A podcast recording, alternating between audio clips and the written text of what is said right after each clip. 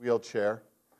And uh, when he was about two years old, his parents put him in front of a piano. And they began to help him uh, by playing notes. By the time he was four, he could play requests. Uh, his gift turned out to be among the intelligent things that he was able to do, but one of his gifts turned out to be this ability to play musical instruments. And uh, he graduated from high school and uh, participated in the band there and went on to uh, the uh, band down in uh, Georgia. It's the same one, uh, I can't remember the name of it, the same one that Allison's on. What, what's the band's name, though? Can't remember. Anyway, uh, suppose I just and the thing, the thing that moved me is that uh, this guy with, without eyes, without able to move his arms and his legs, wanted to be in the marching band, or actually was invited to be in the marching band because he was an outstanding trumpet player. And uh, they said, Well, what am I going to do? I can't really be in that. And they sat down and they dialogued with the band director who wanted him in the band and, and everything else. And his father uh, and mother decided that uh, because it was close to where they lived, that the father would put his son in a wheelchair, dressed in the same uniform, and march this son through every one of the routines. And this father faithfully pushes his son through any, every one of the routines that the band goes and does while his son plays the trumpet. And on an interview, they said, Well, what's that like? And he said, Well, it's really pretty good. And he said, Every once in a while, I feel my father have to pick up the pace. He must have missed a cue here and there, but uh, I, can't see it, but that's the only way that I can tell. And uh, they had him playing piano, and, and he's playing a Clair de Lune, one of the ones, if you've ever played piano, it seems like it's one of the ones you got to learn, but just this beautiful, beautiful piano player and trumpet and everything else. And then they, they asked him uh, what it was like and, and, uh, and you know, how he really felt about it. And he said, uh, So I'm blind and things don't work. So what? And then he said, My God has given me some unbelievable gifts, and I thank him every day for what he has made me and given to me. And I thought, right, you kind of go, oh, attitude of gratitude. I think you all walked in here on your own steam. I notice as I get older, I don't walk in as fast, and you know, they tweak a little bit more when you move them around and stuff. But, you know, attitude of gratitude. Kid not even having eyes, unable to straighten his arms, just celebrating life. And as he was interviewed and actually was receiving a reward for some of the things he had done, it's the very first thing in the speech that they, they showed was, I am so thankful to my God for what he has done for me there is no fear in his testimony. There is no backing down in his heart. He steps right into it and he stands with this unbelievable boldness with all of the things and the handicaps that you might not even want to look at him because he's got sunken eyes and, and they had to put glass eyes in just to give him some facial form and shape. And I go, and this kid, without a doubt, stands up with a boldness that is meaning to communicate, although he doesn't mean to do it, obviously, is meaning to communicate. I really am thankful to my God and Creator for who I am and what He has done for me. Always giving thanks to our God and Father.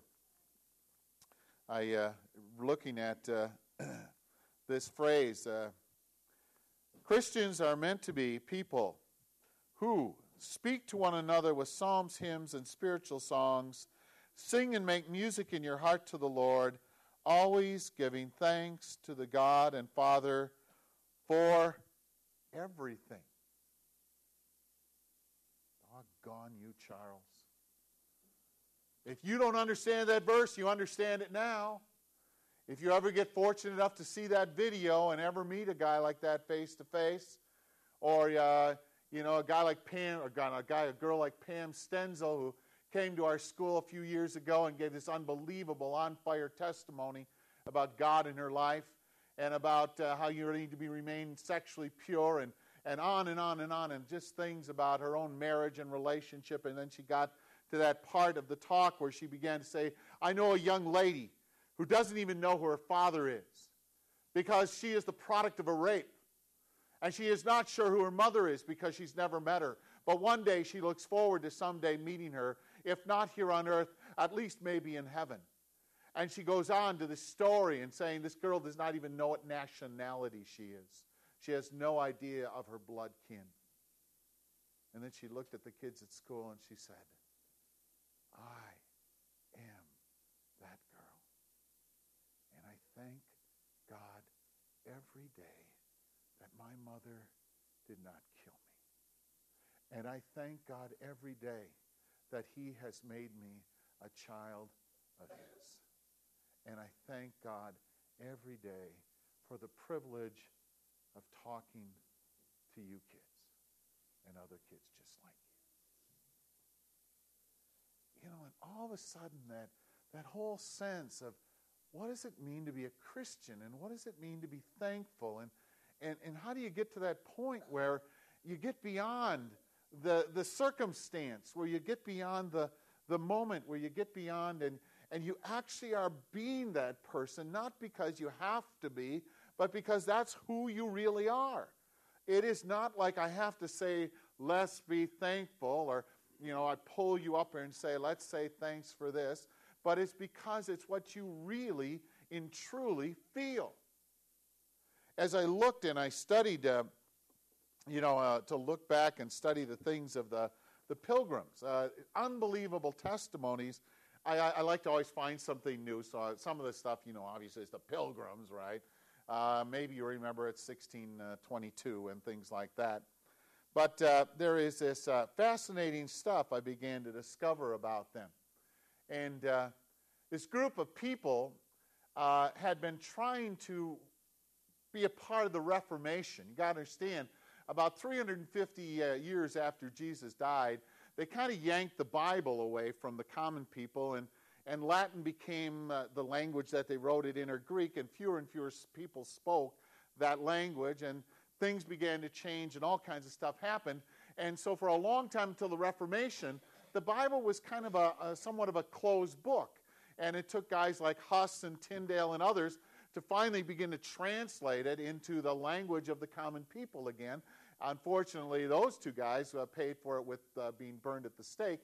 But eventually, the, the Bible was translated by Luther into German and by others into English, and people began to read it, and these small groups began to form, of which the Pilgrims was one. They actually uh, accepted the name of Pilgrims and Sojourners, or pilgrims sojourning through the world, you know, strangers and pilgrims traveling through this world. They, they absorbed that name because they saw themselves and they became known as separatists because they believed the church had become so corrupted that there was no reason to stay in it, so they had to separate from it. And so it was a little bit of a derogatory name, but they called themselves the Pilgrims. Those who didn't like them called themselves the Separatists. And there was another group that started about this time called the Puritans. And the Puritans were trying to stay in the church and purify it. Okay? And so these two groups were working. They had been persecuted so severely that. Uh, Eventually, they had to escape. There's records that say as many as 30,000 people had their ears cut off and their tongues slit for some of the beliefs that they professed related to these Puritans and these uh, the thing and the Puritans and the Pilgrims.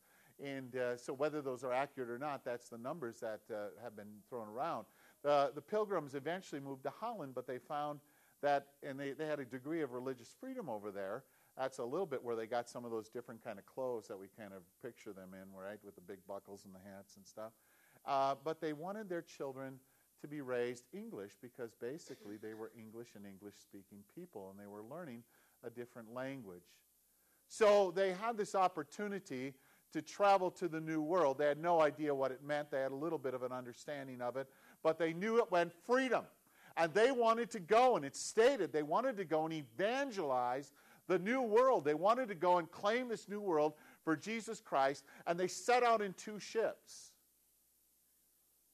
But the sailors on one of the ships, I can't think of the name, began to drill holes in the bottom of the boat because they didn't want to go to the New World. It's a frightening long trip and everything else.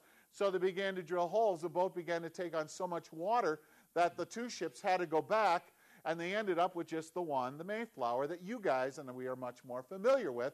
Only they piled 102 people into this relatively small boat.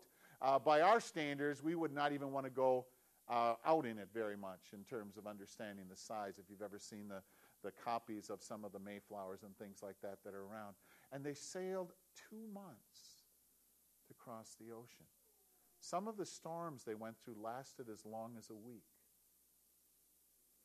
The people got in such situations, and so much of the food was ruined and wet and everything down below. They got in such situations that as they went on board, some of them were actually washed overboard. The ship could not turn around. If you know anything about sailing and boats and everything else and crossing the ocean at this time of year and everything else, they could not turn that boat around in time to rescue that person, nor would they have ever bothered to go back during a storm. You're over, you're gone. But those people, I think there were at least two, that were washed overboard, grabbed the ropes. They have what they call trailing ropes that they would run over the sides of the boats. They grabbed the ropes, and they themselves literally had to pull themselves back to the side of the boat until people realized they were on the rope and then they could lift them up back on the boat. They started off with 102 people. 102 people arrived on Plymouth Rock. They got all of their stores there. They didn't land where they wanted to land. The situation was extremely difficult, and all the other things that happened there. It was called Virginia at the time. The king claimed it. It wasn't his, of course, but the king claimed it. Virginia started at the Atlantic Ocean and it ended at the Pacific Ocean. It wasn't Virginia like you and I think of it. So they, they say that we landed in the northern half, northern portion of Virginia. And that was where they landed in the northeast portion of Virginia, loosely called what we now know as probably the United States, pretty much.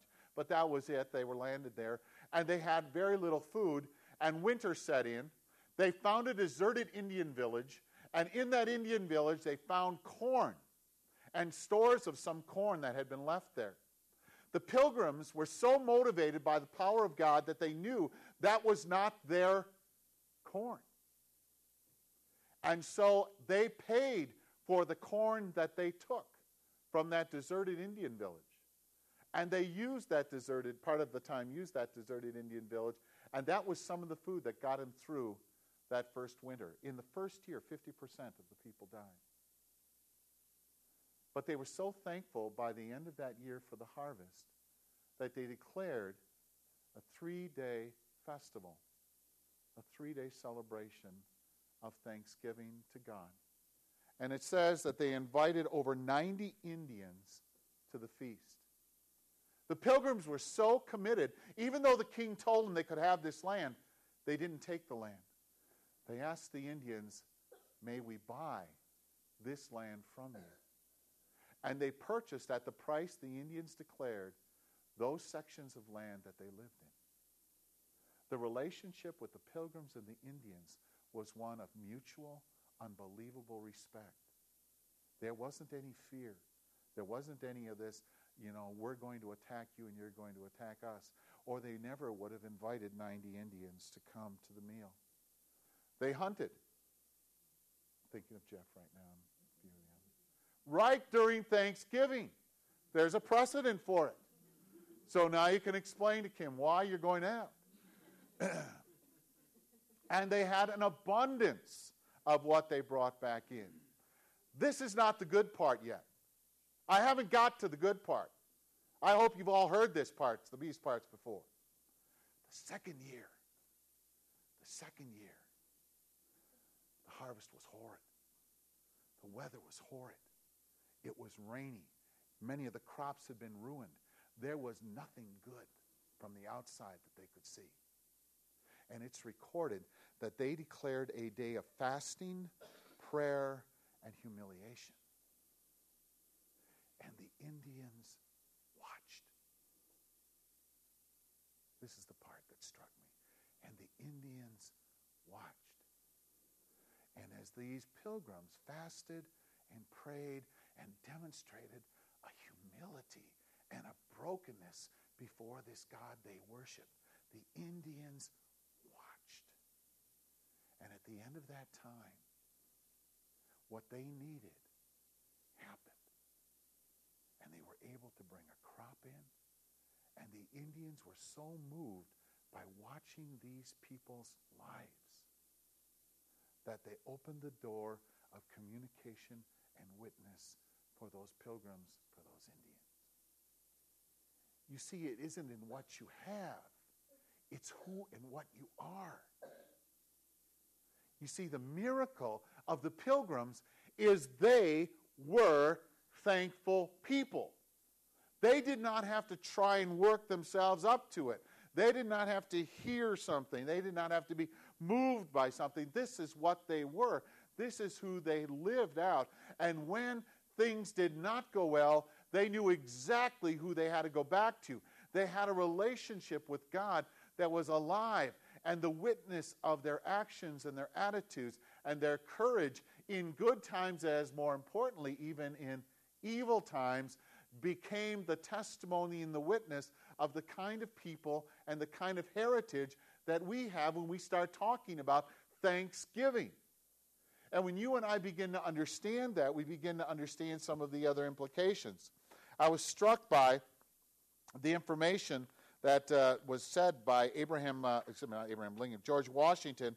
I just want to read just a few things here uh, that comes from this. It was uh, didn't take place till 1789, but it goes. I therefore now do recommend and assign Thursday, the 26th day of November next, to be devoted by the people of these states to the service of that great and glorious being, who is the beneficent author of all beneficent, beneficent, beneficent excuse me, uh, author of all the good that was, that is, or that will be, that we may then all unite in rendering unto him our sincere and humble thanks for his kind care and protection of the people of this country previous to their becoming a nation, for the signal and manifold mercies and the favorable interpositions of his providence in the course and conclusion of the late war, for the great degree of tranquility, union, and plenty that we have since enjoyed, for the peaceable and rational manner in which we have been enabled to establish constitutions of government for our safety and happiness and particularly for the national one now lately instituted for the civil and religious liberty with which we are blessed, and the means we have we and the means we have of acquiring and diffusing useful knowledge and in general for all the great and various favors that he has been pleased to confer upon us.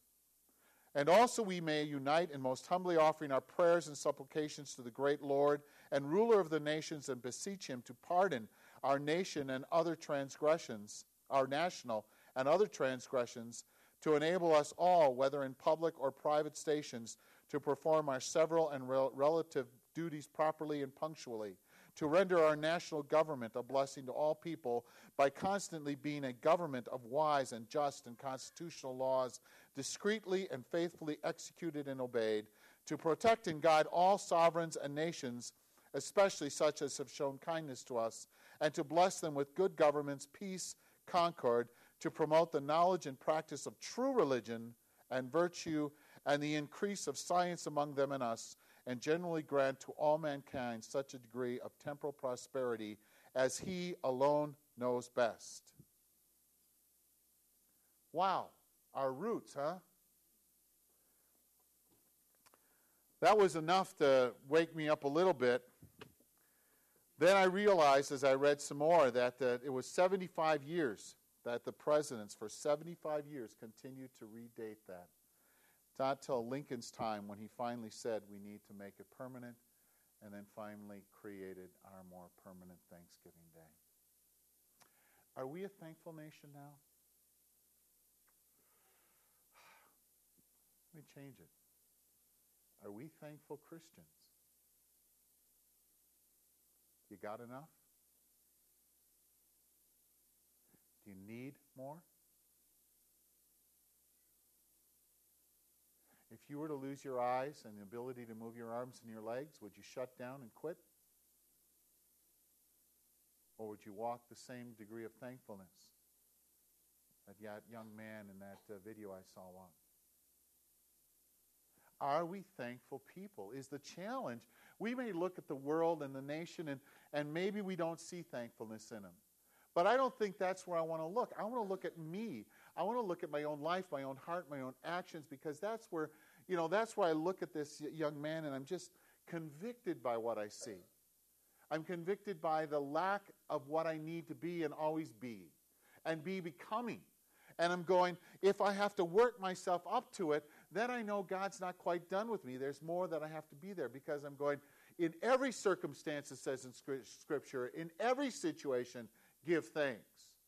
And in order for me to be in every situation to give thanks, I have to be in such intimacy with Christ that I smile and I go, You got something good coming, don't you?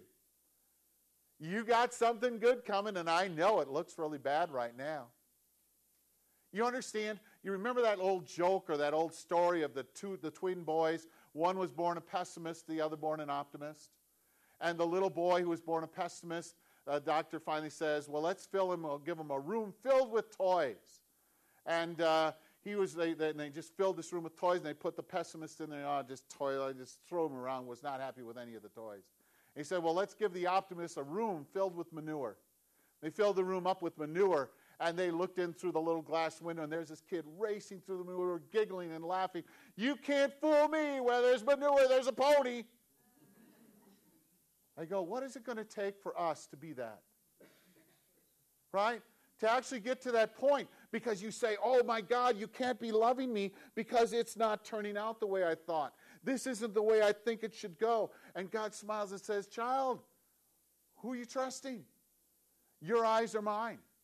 And you begin to go, you understand? There's this process God has us in. How intimate do I become with God till I finally begin to go, I know what my God is doing. I don't become an optimist because it's a mechanical or a, a, twist of my brain or an attitude I was born with or whatever you may call. I become an optimist because I trust Scripture. In everything, God works together for good. I become convinced that in all things God is working in my life. I become convinced that God will never leave me nor forsake me. I convince, become convinced that He is almighty. I become convinced that He who created me is more than able to carry me through every situation I'm in. Now, there's a good part and a bad part of being old. Being old, sometimes I was teaching the kids about my hall of shame.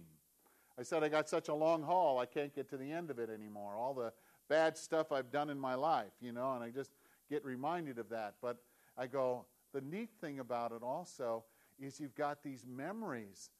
God forgave me from that one. And I've used that one five or 500 times to bless people because I remember what a brat I was when I was six and seven and eight. Mom, nine, keep going, right? I know. 10, 11, 12. All right, you got And I go, and God was able to rescue me.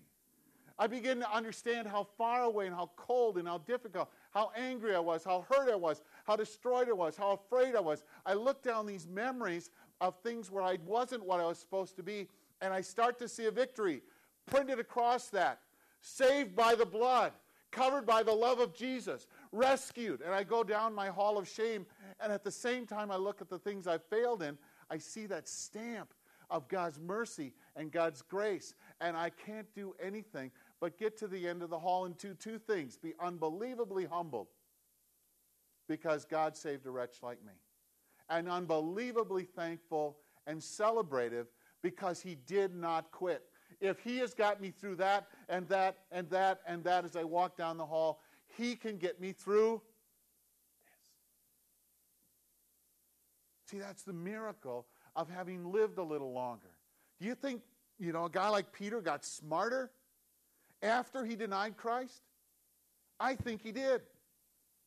I think he got really smart. I think he began to go, wow, was that a silly thing to do? I think he got smarter after he began to sink in the water. I don't think he went back and said, wow, I was really brave, but I think he learned, I gotta learn to trust God because he won't let go of me. I think he learned that Satan himself can get into his own mouth when Jesus had to turn to Peter and say, Get behind me, Satan. But I think when you got all done, by the time God was done with him, he got to walk down and he saw the hand of God touching the life and the mercy. Do you know why you're here today? Because the hand of God has called you here. Because the mercy of God refuses to quit on you. Because God has put a stamp of His approval and said, This person belongs to me. I have gone to the cross for you. I have paid the ultimate price, and I will continue to do what it takes to hold on to you. I will never leave you nor forsake you.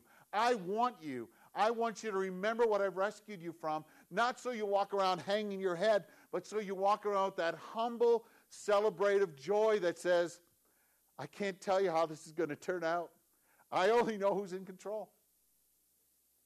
I can cry, I can hurt, I can fall apart, and as I'm crying and hurting and fall apart, I keep going back and I remember, God, you've got me through every one. And if this is going to be the last one, then I will close my eyes and wake up and look at you, the very next person. But I will not. I will not let go of the joy and the mercy and the forgiveness and the love that you've demonstrated to me.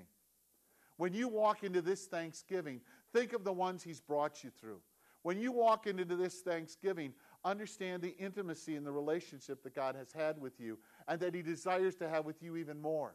Understand what He's carried you through, even as you stare down the, you know, that kind of open ended, bottomless hole of how will we get out from under this situation?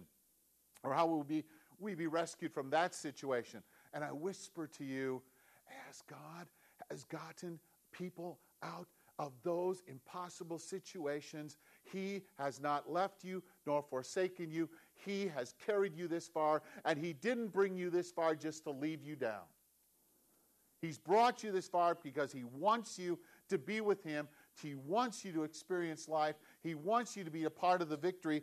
Those pilgrims were as much a testimony in their thanksgiving and relationship and the victories that they experienced, but they were more of a witness and a testimony of thanksgiving in the courage they had to be obedient to ask God to rescue them and practice the humility and the brokenness that was that testimony. If people look at you, would they say, I want your life? That's what the Indians said to the pilgrims. I pray as I look at my life and your life and we begin to examine, just let God begin to cleanse and deal with stuff, people to look at you, not want what you have. I want to be like you. I want to be like you. You understand the difference? You can always want what somebody has that bigger TV or the nicer car or the house. That's not what I'm asking. Don't misunderstand that.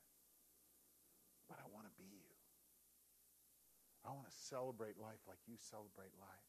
I want to come to work with a smile like you come to work with a smile. I want to be happy even in the middle of the most miserable time like you seem to. I want to be able to praise God in every situation like I see you doing in your life. If they don't see that in us, we got a ways to go to get back to the roots of our nation. So as we enter this Thanksgiving, as we walk down this path, God's promise is the hope that you and I have. Those victory after victory after victory reminds me, oh God, you've just hung on to me so faithfully. I will walk into this moment, into my next day of work, into my next surgery, into my next difficulty. I will walk with my head and my eyes resting fully on you, Jesus. Pray with me. Father, uh, what a gift you have given us in this nation. What faithful men and women, and what history, and what details, and what life examples. What things are recorded if we take the time to read them and find what they have written about their love and their faith. In the middle of the loss and the death of 50% of them, those congregations stood up and praised your name anyway in the middle of losing even more people the next year, they still bowed their head and named you as God and Lord of their life. Recreate in us, Lord, that spirit of confidence, obedience, joy, uh, a desire, Lord, to burn like they burned with the fire of love for you that they had. Help us to see and to love and to be faithful witnesses no matter what the circumstances are around us, no matter what the opportunities are around us. Give us the courage to walk as the brothers and sisters have walked before. And make us pilgrim, pilgrims and sojourners in this land, Lord, so that we walk through it with great dignity, bringing dignity and love and nurture to others, bringing joy and the presence of your Spirit in every situation. Make us those kinds of people again and refresh us to walk that walk. I thank you, God, for our nation. I thank you, God, for our government. I thank you, God, for the things you continue to bless us with. I thank you, God, for the worst times of my life. I thank you, God, for the best times of my life. I thank you, God, for where my children are. I thank you for where they have yet to be. I thank you, Lord, for the brothers and sisters I get to celebrate and worship with. I thank you for the struggles that they're going through because you will not quit on them. I thank you, Lord, that when it looks hopeless to me and to everyone else around, you have not yet begun to carry on what you need to do. I thank you, Lord, that in life there is victory. I thank you, Lord, that in death there is victory. And in all things I will praise you, Lord. And I pray that together we would become a congregation of grateful people finding and discovering new reasons to be grateful to you every day. Create that grateful spirit in us, we pray. And all God's people said, Amen. Good. We join together in uh, the closing prayer.